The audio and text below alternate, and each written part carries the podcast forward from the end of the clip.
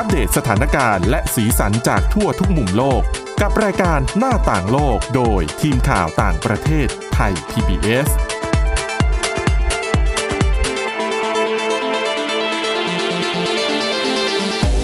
สวัสดีค่ะต้อนรับคุณผู้ฟังเข้าสู่รายการหน้าต่างโลกนะคะมาอัปเดตสถานการณ์แล้วก็สีสันจากทั่วทุกมุมโลกกับทีมข่าวต่างประเทศไทย พี บี เอส ค่ะวันนี้อยู่กับคุณวินิษฐาจิตกรีแล้วก็ดิฉันทิพย์ตะวันธีรนัยพงค์ค่ะสวัสดีค่ะสวัสดีค่ะสัปดาห์นี้นะคะต้องบอกว่าสถานการณ์ตึงเครียดเนี่ยที่เราเจอกันไม่ใช่แค่อยู่ในยุโรปฝั่งยูเครนเท่านั้นนะคะเพราะว่าอันเนี้ยหลายเดือนละโยกมาฝั่งเอเชียกันบ้างเพราะเอเชียน่ากลัวไม่แพ้กันเลยนะตามๆกันไปหลายๆคนก็กังวลไม่น้อยไม่ใช่แค่เรื่องของช่องแคบไต้หวันเท่านั้นนะคะคาบสมุทรเกาหลีเองเนี่ยก็น่าวิตกไม่น้อยสำหรับสัปดาห์ตลอดสัปดาห์ที่ผ่านมาเลยแหละจริงๆก็ตั้งแต่สัปดาห์ที่แล้วเรื่อยมาจนถึงสัปดาห์นี้เพราะว่าเกาหลีเหนือทดสอบยิงขีปนาวุธเนี่ยถี่มากนะคะคือเขาบอกว่านับสิบวันเนี่ยทดสอบไปแล้วห้าครั้งเหมือนวันเว้นวันเลยเนาะใช่แล้วถ้านับปีนี้นะปีสองพันยี่สิบสองเนี่ยอันนี้ถึงเดือนไหนนะตุลาเดือนสิบยังไม่หมดเดือนเลยเพิ่งจะเริ่มเดือนสิบยิงไปแล้วยี่สิบสามครั้งแต่ว่าแต่ละครั้งก็มากกว่าหนึ่งลูกด้วยนะบางครั้งอ่ะอ้าวใช่ค่ะแล้วไม่ใช่แค่นั้นนะยี่สิบสามครั้งเนี่ยหลังจากนี้ต้องจับตาดูกันด้วยว่าจะยิงนิวเคลียร์เมื่อไหร่เพราะจริงๆแล้วเนี่ยเจ้าหน้าที่สหรัฐรวมไปถึงเกาหลีใต้เตือนมาตั้งแต่เดือนพฤษภาคมแล้วนะตอนที่ยังไม่ได้ประธานาธิบดีเกาหลีใต้คนใหม่อ่ะอืมค่ะคือตั้งแต่ตอนนั้นก็เตือนมาแล้วว่าเกาหลีเหนือกำลังจะทดสอบนิวเคลียร์นะกำลังเกาหลีเหนือกำลังจะทดสอบนิวเคลียร์นะอืมแล้วก็คาดการณ์กันเรื่อยมาว่าจะเป็นเมื่อไหร่นะคะนักวิเคราะห์หลายคนก็บอกว่าคิมน่าจะรอหลังจัดประชุมพรรคคอมมิวนิสต์จีนอ๋อกลางเดือนนี้ค่ะก็เดี๋ยวก็รู้แต่ว่าเขาบอกว่าหนึ่งสัญญาณสำคัญที่ส่งผลแล้วก็ชี้ให้เห็นว่าเกาหลีเหนือน่าจะทดสอบอาวุธนิวเคลียร์เร็วๆนี้เนี่ยเกิดขึ้นล่าสุดเมื่อเมื่อวันก่อนวันวันไหนนะดิฉันก็นึกวันเสาร์ที่ทดสอบรอบก่อนหน้านี้คือวันเสาร์ใช่ไหมล่าสุดอ่ะเสาร์ที่แล้วก็คือต้นเดือนของหนึ่งตุลาคมวันจันทร์ที่ยิงข้ามญี่ปุ่นอ่ะยิงข้ามญี่ปุ่นวันจันทร์แต่ว่าก่อนจะยิงข้ามญี่ปุ่นก็คือวันเสาร์ก็ยิงเองรอบหนึ่งยิงแบบไม่ได้ไปไหนอ่ะปกติแต่เขาบอกว่าวันจันทร์เนี่ยถือว่าเป็นไม่ใช่วันจันทร์สิวันอังคารคุณค่ะอังคารตอนเช้าใช่ใช่ใช่เขาบอกว่าอันนี้เป็นอีกหนึ่งสัญญาณที่ชัดเจนว่าเกาหลีเหนือคงจะเตรียมทดสอบนิวเคลียร์ละซึ่งการยิงครั้งเนี้ยที่กลายมาเป็นประเด็นเป็นเพราะว่าเขายิงแล้วข้ามเกาะญี่ปุ่นค่ะแน่นอนว่าพอยิงขีปนาวุธข้ามเกาะญี่ปุ่นก็เป็นข่าวมาก็ต้องมีการเตือนซึ่งเขาบอกครั้งนี้เป็นการเปิดระบบเตือนภัยของญี่ปุ่นนะเป็นครั้งแรกในรอบห้าปี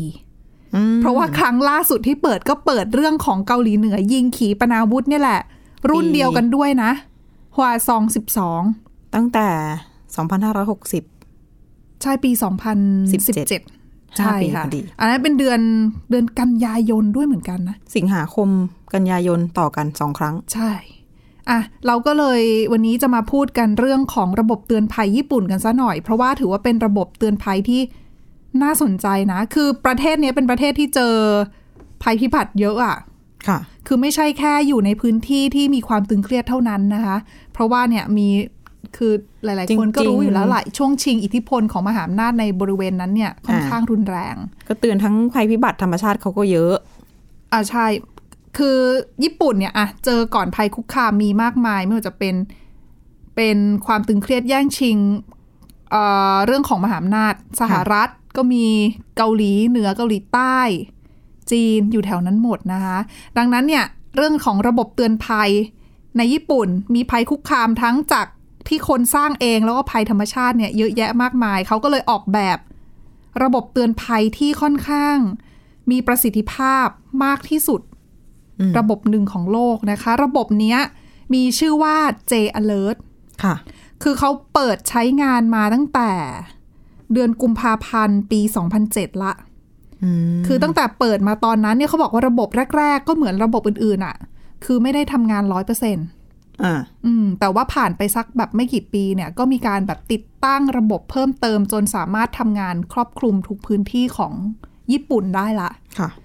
แล้วการที่เกาหลีเหนือยิงขีปนาวุธข้ามญี่ปุ่นรอบเนี้ยระบบก็เลยดังขึ้นวิธีการทำงานของระบบเนี้ยเขาบอกว่าจะมีการตรวจจับภัยคุกคามหลายรูปแบบนะคะก็คือหนึ่งอะภัยธรรมชาติแน่นอนต้องมีมีอะไรบ้างล่ะภัยธรรมชาติญี่ปุ่นเจอแผ่นดินไหวค่ะสึนามิภูเขาไฟระเบิดโอ้แล้วก็รวมไปถึงเรื่องของคือเขาเป็นประเทศเกาะไงค่ะเรื่องของพายุเอ่ยสภาพอากาศที่เป็นแบบแปรปรวนรุนแรงคือใช่คือถ้ามีการตรวจพบแบบการเปลี่ยนแปลงสภาพภูมิอากาศเรื่องของพายุรุนแรงอะไรพวกนี้เขาก็จะเตือนภัยด้วยเหมือนกันไม่ใช่แค่ภัยธรรมชาติภัยคุกคามที่เราบอกไปยิงขีปนาวุธนะการโจมตีทางอากาศแล้วก็การก่อการร้ายก็จะสามารถ activate ระบบนี้ได้เหมือนกันเวลา activate เนี่ยเขาบอกว่าคือมันจะมีหน่วยงานในการเก็บข้อมูลแหละคอยติดตามสถานการณ์ที่ญี่ปุ่นจะเจอเพราะมีระบบเรดาร์มีนู่นมีนี่นะคะซึ่งถ้าเขาตรวจพบภัยคุกคามที่เข้ามาเนี่ยคือคนหน่วยงานที่ตรวจพบเนี่ยจะแจ้งข้อมูลไปยังเหมือนศูนย์ข้อมูลอ่ะศูนย์ข้อมูลจะส่งข้อมูลไปที่ดาวเทียมสื่อสารแล้วดาวเทียมสื่อสารที่อยู่นอกโลกเนี่ยจะยิงสัญญาณเขาบอกว่ายิงอัตโนมัตินะคือไป activate ระบบกระจายเสียงในพื้นที่ที่ได้รับผลกระทบ อ, อัตโนมัติมีจะมีแบบเป็นกิ้งกิ้งเตือนเข้าไปที่โทรศัพท์มือถือไหมมีแต่ว่าระบบใหญ่เลยเนี่ยคือเขามีอยู่สองแบบคือหนึ่งคือการเตือนไปในพื้นที่เลยเพราะว่าที่ญี่ปุ่นคือบ้านเราคงไม่ค่อยเจออะแต่ที่ญี่ปุ่นเนี่ยทุกๆเมืองอะทุกๆพื้นที่เขาจะมีเหมือนเสาวิทยุอะค่ะเป็นวิทยุกระจายเสียงบ้านเราตามต่างจังหวัดน่าจะมีมั้งวิทยุชุมชนอะคือเป็นระบบวิทยุแบบดั้งเดิมไม่อาศัยอินเทอร์เน็ตไม่อาศัย Wi-Fi อะไรแบบนั้นเพื่อให้มันใช้การได้น่าจะเป็นการใช้ระบบแบบส่งสัญญาณแบบดาวเทียมค่ะค่ะแล้วก็เป็นเหมือนเสาวิทยุกระจายเสียงอ่ะมีลำโพงอ่ะเหมือนเหมือนตามต่างจังหวัดบ้านเราอ่ะที่วิทยุชุมชนใช่วิทยุชุมชนเขาก็จะประกาศเสียงตามสายได้นู่นนี่นั่นแต่เนี้ยคือเป็นระบบที่เขายิงจากดาวเทียมแล้วเป็นประกาศอัตโนมัติแล้วเขาก็จะมีแยกว่าภัยคุกคามแบบไหนจะมีเสียงประกาศแบบไหนแล้วเขาก็จะมีคำแนะนำบอกกันนะคะถึงวิธีการรับมือว่าประชาชนต้องไปที่ไหนต้องทำตัวยังไงนอกจากเสียงไซเลนซ์ที่จะดังขึ้นด้วยอะนะคะนั่นแหละก็ถือว่าเป็นระบบที่เขาบอกว่าดีที่สุดในโลกระบบหนึ่งเพราะอะแจ้งเสียงตามสายเสร็จทุกคนเนี่ยจะได้ยินอยู่แล้วนะคะคืออยู่ข้างนอกจุดไหนก็ได้ยินอยู่ในอาคารเนี่ยเขาก็จะมีระบบที่ที่เป็นระบบวิทยุกระจายเสียงอะแจ้งอยู่แล้วอะแล้วถ้าคนไม่ไม่ได้ยินจริงๆล่ะไปอยู่ในที่ที่ไม่ไม่ไม่มีเสียงอะโทรศัพท์มือถือของตัวเองก็ดังด้วยก็จะมีการส่งข้อความเข้ามาแจ้งเตือนนะคะก็เห็นคลิปละอย่างตอนแบบที่ซัปโปโรมั้งคนอยู่ในรถไฟก็จะโทรศัพท์ดังตอนนั้นอะจังหวะที่เกาหลีเหนือยิงใช่แล้วไม่ใช่แค่นั้นคือระบบขนส่งสาธารณะต่างๆเนี่ยคือเขาจะหยุดอัตโนมัติเลยนะคือเขาจะคือพอมีการแจ้งปั๊บก็หยุดเลยแล้วมีการประกาศให้ข้อมูลว่าจะหยุดเดินรถนานเท่าไหร่จะมีการตรวจสอบอะไรยังไงบ้างคือเป็นการให้ข้อมูลที่ทำให้คนเข้าถึงข้อมูลจริงๆอ่ะคือไม่ใช่ว่าเดี๋ยวนี้เราเวลาเราเจอภัยพิบัติเนาะอย่างบ้านเราต้องอ่ะเข้าอินเทอร์เน็ตหาข้อมูลในอินเทอร์เน็ตหาเองต้องก็ตรวจสอบอย่างบ้านเราเมื่อไม่นานวันนี้ไม่กี่วันมานี้แหละน้ำท่วมเนาะใครจะไปไหนมาไหนกลับบ้านไปไหนก็ต้องแต่ว่าอ่ะของของหลายๆประเทศรวมไปถึงญี่ปุ่นเนี่ยเขาก็จะมีการเหมือนกับหน่วยงานที่คอยให้ข้อมูลเพราะว่าเป็นข้อมูลที่มันเช็คแล้วถูกต้องแล้วอะแล้วก็เป็นเรื่องของความปลอดภัยของประชาชนโดยรวมด้วยนะคะแจ้งเตือนแบบนี้ซึ่งเหตุการณ์คือระบบเนี้ยไม่ใช่คือเปิดใช้งานมาปีสองพันเจ็ดถูกไหมแล้วตั้งแต่นั้นมาญี่ปุ่นเจอภัยคุกคามเยอะมากทั้งธรรมชาติแล้วก็ภัยคุกคามจากประเทศอื่นๆนะคะ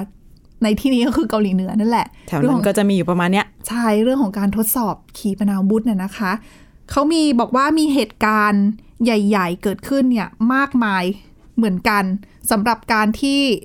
ญี่ปุ่นต้องมาเปิดระบบเตือนภัยแบบนี้หลักๆเลยเนี่ยก็จะมีตอนกรณีแผ่นดินไหวชิลี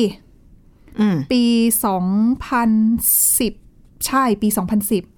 ตอนนั้นเนี่ยคือแผ่นดินไหวที่ชิลีไงแต่ไหวแรงแล้วก็มีโอกาสเสี่ยงของการเกิดสึนามิก็คือเกิดในมหาสมุทรแปซิฟิกซึ่งถ้าเกิดคลื่นจากแผ่นดินไหวครั้งนี้ก็จะซัดมาถึงญี่ปุ่นได้และยิ่งมาไกลมันก็ยิ่งมีโอกาสรุนแรงด้วยนะใช่ค่ะก็ดังนั้นญี่ปุ่นก็เลยอ่ะประกาศเตือนรอบนั้นเรื่องสึนามิปีสองพันสิบ สองพันสิบเอ็ดก็ญี่ปุ่นก็เจอแผ่นดินไหวแล้วก็สึนามิเองด้วยค่ะอ่ะแล้วก็อันนั้นเป็นเรื่องของภัยธรรมชาติแต่อย่างที่บอกไปภัยคุกคามอย่างเกาหลีเหนือเนี่ยก็มาเหมือนกันแบบหลายครั้งเลยนะระยะหลังๆเนี่ยเหตุการณ์ใหญ่ๆก็จะเป็นของเกาหลีเหนือนี่แหละสองพันสิบสอง สองพันสิบหก สองพันสิบเจ็ด สองครั้งแล้วก็ครั้งนี้สองพันยี่สิบสองแล้วก็ไม่รู้ว่าในอนาคตจะมีอะไรอีกหรือเปล่าซึ่งการทดสอบของเขาก็อ่ะเป็นเรื่องของการทดสอบขีปนาวุธฮวาซองสิบสองนี่แหละก็ยิงข้ามเกาะแล้วที่น่าสนใจก็คือคือเขายิงแล้วมีการปรับวิถีโค้งที่ทำให้นักวิเคราะห์เขามองว่าเป็นการพัฒนาขีปนาวุธรุ่นนี้ที่ก้าวหน้ามากขึ้นอ่ะเพราะว่าอย่าลืมว่ารุ่นนี้สามารถโจมตีเกาะกลุ่มของสหรัฐได้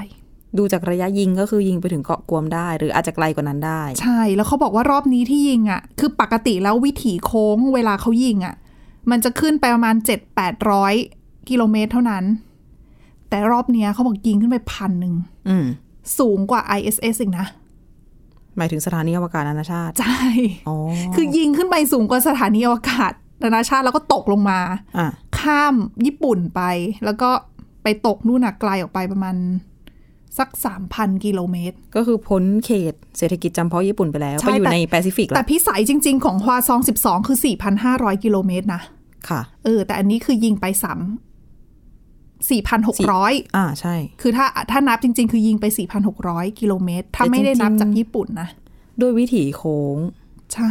อืมจริงๆคือเดิมทีไม่ได้ไปไกลขนาดนั้นคือวิถีที่พุ่งขึ้นสูงเขาสามารถปรับวิถีได้อีกคือขึ้นสูงแล้วก็สามารถปรับวิถีได้อีกซึ่งปกติแล้วในเกาหลีเหนือทดสอบหลายครั้งนะคะพวกการยิงขีปนาวุธอ่ะแต่เขาจะใช้วิถีที่มันจะไม่ได้ไปตกไกลขนาดนั้นอ่ะไม่ได้ต้องไปข้ามแดนหรือว่าเพราะว่ามันเสี่ยงต่อการที่จะไปโดนเครื่องบินพาณิชย์อ่ะเสี่ยงโดนตอบโต้หรือว่าอะไรต่อมีอะไรอีกเยอะแยะนะความเข้าใจผิดการทดสอบปีก่อนๆอ่ะเขาบอกว่ามีรายงานด้วยนะว่าเครื่องบินพาณิชย์บางลำกัปตันบอกว่าเห็นด้วยนะเห็นขีปนาวุธตกลงมานะคือดิฉันรู้สึกว่าถ้าดิฉันจำอ่านไม่ผิดจำไม่ผิดนะปีสองพันสิบเจ็ดช่วงนั้นที่มีการทดสอบทีทีสองพันสิบเจ็ดเป็นปีที่ทดสอบถี่มากเป็นปีที่ทรัมป์กับคิมตีกันหนักมากใช่ก่อนที่จะมาจับมือกันแบบงงๆอ่ะว่าอยู่ๆก็จับมือกันง่ายๆนี่เหรอหวานชื่นขึ้นมาใช่นะคะแล้วก็อ่ะซาไปความสัมพันธ์แล้วก็นั่นแหละสองพันสิบเจ็ดเขาบอกว่าเนี่ยเห็นขีปนามีรายงานว่าเห็นขีปนาวุธช่วงที่ตกลงมาในโลกอ่ะค่ะกลับเข้าสู่วงโคจรใช่ดังนั้นเนี่ยเวลาเกาหลีเหนือทดสอบแล้วมีการตรวจพบแบบนี้สหรัฐอเมริกาแล้วก็หลายๆชาติที่อยู่ในพื้นที่เสี่ยงอ่ะก็จะเตือนให้เครื่องบินระงับการบินคืออันไหนยังไม่ได้ take off ก็ delay ไปก่อนอ่ะก็อยู่บนพื้นไปก่อนอืมไม่รู้ว่าขึ้นไปจะเจอกับอะไร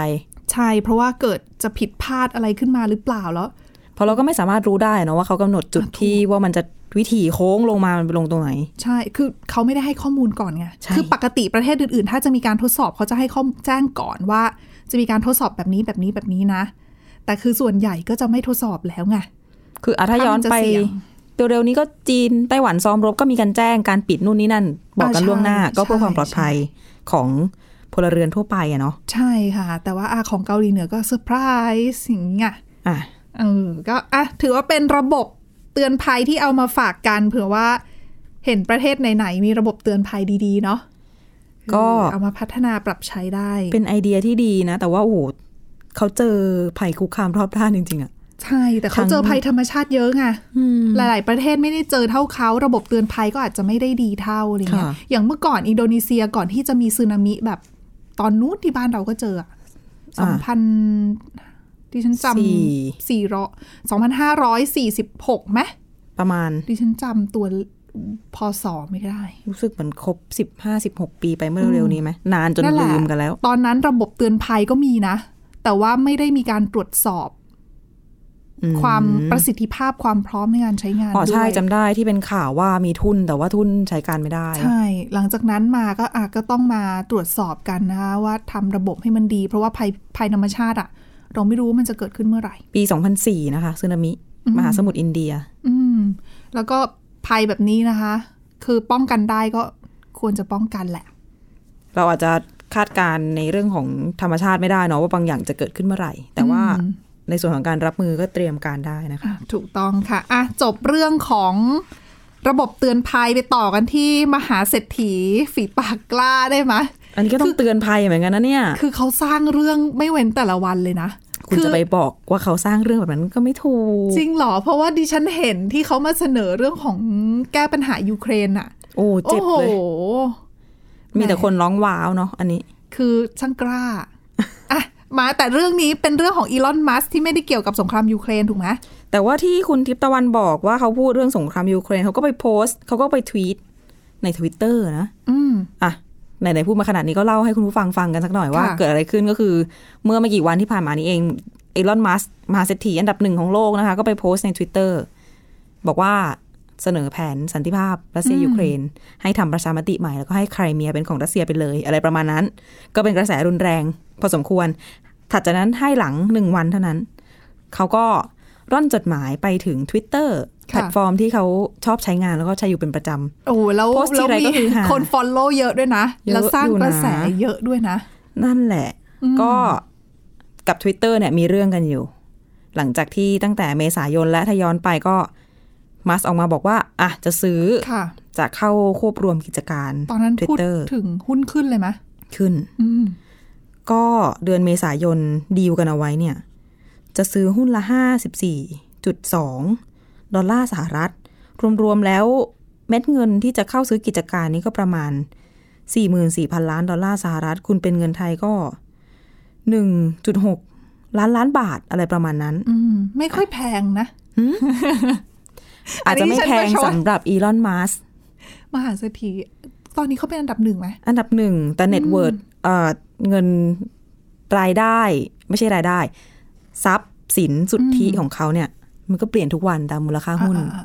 อ่ะพอมีเรื่องกันยังไม่มีเรื่องสิเล่าถึงตอนที่บอกจะเข้าซื้อเมษายนผ่านไปได้ไม่นานประมาณเดือนหนึ่งบอกไม่ซื้อละเพราะว่าเป็นข่าวใหญ่ค่ะอ่าเพราะว่าไม่ค่อยพอใจที่ Twitter ไม่เปิดเผยข้อมูลเรื่องของผู้ใช้งานปลอมแล้วก็สแปมต่างๆก็ตอบโต้กันไปมาไปมาจนในที่สุดมัสก์เนี่ยก็ยืนยันว่าจะล้มดีลที่ว่านี้หุ้น Twitter ก็ดิ่งดิ่งเหวเลยนะคะนักลงทุนกุมหัวกันเลยทีเดียวจริงๆเป็นการแอบปล่อยข้อมูลเพื่อไปช้อนซื้อหรือเปล่าเขาก็มองว่าอย่างนั้นว่าเขาเนี่ยคนที่ไม่ค่อยโอเคกับการกระทำของมัสก์ก็จะมองว่านี่ปั่นใช่ไหมปั่นแบบไม่ไม่ใช่ปั่นราคาปั่นให้ราคามันร่วงอ่ะกดราคาให้หุ้นมันตกแล้วก็จะได้ซื้อช้อนซื้อถูกๆหรือเปล่าก็แต่ยังไงก็ดี Twitter ก็บอกว่าไม่ยอมละเสียหายเนาะหวือหวาราคาผันผวนกระทบต่อความเชื่อถือของนักลงทุนฟ้องแล้วกันฟ้องก็หลายอย่างเอาผิดด้วยอะไรด้วยแล้วก็ที่สำคัญคือก็น่าจะเป็นการฟ้องแบบให้ศาลเนี่ยใช้อำนาจทางกฎหมายบีบบังคับให้มัสก์ต้องทำตามข้อตกลงในการเข้าซื้อซึ่งที่เขานัดขึ้นศาลกันที่จับตามองกันอยู่ก็คือสิบเจ็ดตุลาคมนี้อีกสัปดาห์สองสัปดาห์อะว่าง่ายๆกันก็ไม่ถึงสองสัปดาห์ดีอยู่ๆอีลอนมัสก์ก็ร่อนจดหมายไปหาอ่าทีมงานบริษัท Twitter บอกว่าเปลี่ยนใจละตกลงจะเข้าซื้อกิจการตามข้อตกลงเดิมตามราคาที่คุยกันไว้ตอนแรก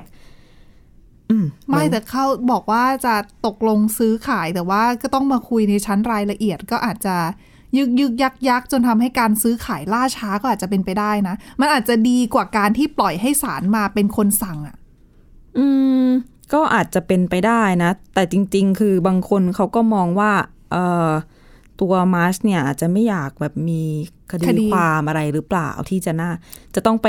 ถึงระดับแบบการขึ้นศาลไปไต่สวนกันอะไรต่อมีอะไรมันวุ่นวายแล้วก็ถ้าเอาจริงๆนะมองแบบชาวบ้านตาดำๆทั่วไปอย่างที่เราเป็นคนที่ผิดสัญญา ย่อมควรจะต้องแพ้ถูกไหมอืมอุ้ยแต่มัสไม่ใช่คนที่จะยอมแพ้อะไรง่ายๆนะคะแต่จริงๆถ้าเกิดว่าเขาเอาหลักฐานเรื่องของสแปมเมอร์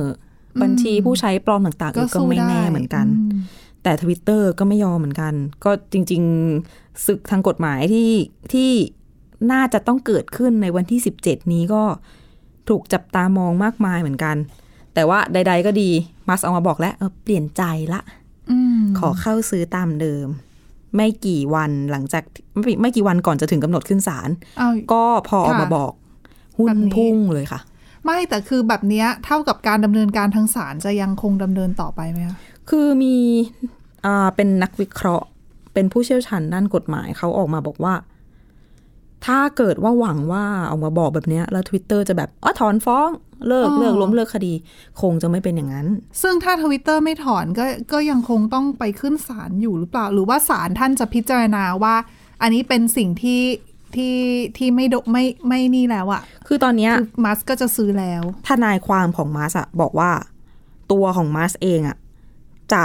ทำธุรกรรมอันเนี้ยก็คือการซื้อขายเข้าควบรวมเนี่ยให้เสร็จสิ้นแล้วก็ขอให้ยุติการดำเนินคดีทางกฎหมายโดยเขาบอกว่าตอนนี้เขาอยู่ระหว่างการรอเรื่องของเงินงบประมาณเหมือนเขาใช้คำว่า receipt เหมือนใบเสร็จอะดิฉันเข้าใจว่าเขากำลังรอยอดรวมที่จะต้องเหมือนต้องจ่ายเพื่อจะปิดดีลอะอ๋อคือถ้าดังนั้นเขาปิดดีลเขาอะทำจัดการเรื่องงงเรื่องเงินอะไรกันเสร็จก็น่าจะจบแล้วก็มีซึ่งนั่นก็จะจะต้องได้ตามความต้องการของ Twitter ด้วยหรือเปล่าก็ตามข้อตกลงเดิมไงที่ว่าจะซื้อด้วยเท่าไหร่ใช่ใช่เพราะว่ามัสไม่ได้เอ่อมีท่าทีลีลาอะไรไปกว่าเดิมเรื่องของการ discredit อะ Twitter discredit Twitter จากการที่ออกมัสออกมาให้ข้อมูลก็ก็จริงๆแล้วอยู่ที่เรื่องของเงินในการซื้อ Twitter โดยเฉพาะเลยนะคือโฟกัสแค่เรื่องนั้นอย่างเดียวไม่ใช่แค่แบบเป็นเรื่องของศักดิ์ศรีเรื่องของอะไรก็จะแล้วแต่คนจะมองก็ได้นะแต่ใดๆก็ดีก็คือยอมตามเดิมตามข้อตกลงไม่ได้แบบต่อราคาหรือว่าอะไรซึ่งบางส่วนก็มีบางสำนักข่าวเขาบอกว่าเออเราอาจจะได้เห็นมัสแบบกลุ่มบางเหียนบริหาร Twitter ก็อาจจะไม่กี่วันนี้แล้วก็ได้แต่ดิฉันแอบอันนี้ความเห็นส่วนตัวนะคือคือเขาเรียกว่าอะไรวิธีในการใช้งานสื่อสังคมออนไลน์ของมัสเองอะดิฉันว่ามองมุมนึงบางคนก็อาจจะมองว่ามีปัญหาหรือเปล่าการที่เขาออกมาใช้พื้นที่สื่อสังคมออนไลน์ที่เป็นสื่อเป็นพื้นที่สาธารณะอะไม่ใช่หรอกจริงๆถ้ามองแบบแฟร์ๆอันนี้ความเห็นส่วนตัวเนาะน่าจะเป็นคนที่อย่างที่เขาเรียกกันในศัพท์ต่างประเทศแบบ mercurial อะที่มาจากคำว่า mercury ที่แปลว่าประหลอดแล้วก็มันไหลเปลี่ยนไปมาได้รวดเร็วฉับไวเหลือเกินเปลี่ยนอยู่ตลอดเวลา อ, อาจจะเป็นนิสัยส่วนตัวหรือเปล่าใช่แล้วมันจะส่งผลกระทบต่อการบริหารสื่อที่เป็นคือจริงๆเราปฏิเสธไม่ได้ว่าระบบเอ่อพวกสื่อสังคมออนไลน์แบบนี้มีอิทธิพลอย่างมากนะในการเชฟทุกอย่างของโลกนี้หนึ่งในนั้นอ่าหนึ่งในนั้นที่เขาอาจจะทำที่คุณผู้ฟังอาจจะได้เห็นก็ถ้าเขาได้เป็นเจ้าของจริงๆแล้วอะนะก็คือปุ่ม edit บน Twitter ที่หลายๆคนตอนก่อนหน้านี้เขาเคยทำโพลเขาทวีตของเขาเนี่ยแหละว่าแบบช่วงที่เขาบอกว่าเขาจะเข้าซื้อว่าคุณอยากได้ปุ่ม edit ไหมจะได้แก้ไขข้อความได้เวลาที่ใครใช้ Twitter ก็จะรู้นะคะพิมพ์ไปเสร็จโพสต์ปุ๊บดิฉันเนี่ยบ่อยโพสต์ปุ๊บอุ้ยสะกดผิดตัวนึงเข้าไปแก้ไม่ได้นะลบอ๋อทำได้อย่างเดียวคือลบลบแล้วก็ดังนั้นพอลบทุกอย่างก็จะหายหมดถ้าสมมติว่าคนที่ไปไลค์ไปแชร์ไปทุกอย่างถ้าดิฉันมี follower เยอะๆสมมติฉันเป็นดาราดังโพสต์ปุ๊บไม่กี่วิอ่ะคนก็ไลค์ไลค์ไลค์หูเป็นร้อยเป็นพันลบทีก็หายหมดหายสิคะอ๋อนั่นเองก็เลยเป็นสิ่งที่หลายคนอยากได้แต่ขณะเดียวกันผู้ใช้งานหลายคนก็บอกว่าเอ่อการที่ Twitter เนี่ยมันมีข้อจำกัดแบบนี้ที่เราไปแก้ไขข้อความไม่ได้แล้วก็มีจำกัดจำนวนตัวหนังสือเนี่ยดีแล้วมันเป็นเสน่ห์ใช่ดิฉันก็มองว่ามันเป็นจุดขายของ Twitter นะเพราะว่าอย่างถ้าคุณจะพูดอะไรยาวๆก็ไปนู่นเลย Facebook อืมคือคุณอยากจะพร่ำเพ้อพรรณนาอะไรก็นู่นเลยนะคะมีหลายช่องทางคือสื่อสังคมออนไลน์ก็มีหลายแอปพลิเคชันให้ใช้งานอยู่นะก็นานาจิตตังเนาะเรื่องแบบนี้อืมดิฉันไปหาข้อมูลเน็ตเวิร์ธจำนวนทรัพย์สินอีลอนมัสก์มาล่าสุดทิ้งท้ายสองล้านสามขออภัย สองแสนสามหมื่นเจ็ดพันแปดร้อย ล้านดอลลาร์สหรัฐโอ้โห สองแสนสามหมื่นเจ็ดพันแปดร้อย ล้านดอลลาร์สหรัฐคุณวินิษฐากำลังกดกดเครื่องคิดเลขประมาณตอนนี้สามสิบกว่าสามสิบเจ็ดแล้วนะประมาณ แปดจุดแปด ล้านล้านอื้อหืออืมจ้ะแล้วซื้อซื้อ Twitter เมื่อกี้เท่าไหร่นะ หนึ่ง จุดกว่าๆต้นๆเองโอ้ก็ยังเหลือเงินเหลืออยู่นี่หวังว่าจะไม่คูณเลขผิดนะเนี่ยเลขเยอะเหลือเกินงงไปหมดนะคะค่ะแต่ว่าอันดับหนึ่งค่ะยืนยันอันนี้เออนะคะก็เป็นคนที่เรียกได้ว่าสร้างสีสันให้กับโลกนี้พอสมควรเลยนะแล้วก็เป็นคนที่คือถ้ามองในมุมหนึ่งเขาก็เป็นคนที่มีวิสัยทัศน์มากคนหนึ่งเลยล่ะอ๋อจะบอกไม่ว่าจะนิสัยยังไงแต่ว่าความสำเร็จที่เขาทำธุรกิจมาก็เป็นเครื่องพิสูจน์นะว่าไม่ธรรมดาทั้ง Tesla นะคะ SpaceX นะคะใช่แล้วก็ปิดดีลไปได้มากมายสำหรับ SpaceX กับ NASAใช่เก่งจริงอ่ะและนี่คือทั้งหมดของรายการหน้าต่างโลกในวันนี้ค่ะคุณผู้ฟังสามารถฟังรายการได้ที่ ดับเบิลยู ดับเบิลยู ดับเบิลยู ดอท ไทย พี บี เอส พอดแคสต์ ดอท คอม หรือว่าฟังผ่านพอดแคสต์ได้ทุกช่องทางค้นหาคำว่าหน้าต่างโลกนะคะวันนี้พวกเราและทีมงานลาไปก่อนค่ะสวัสดีค่ะสวัสดีค่ะ Thai พี บี เอส Podcast View the World via The Voice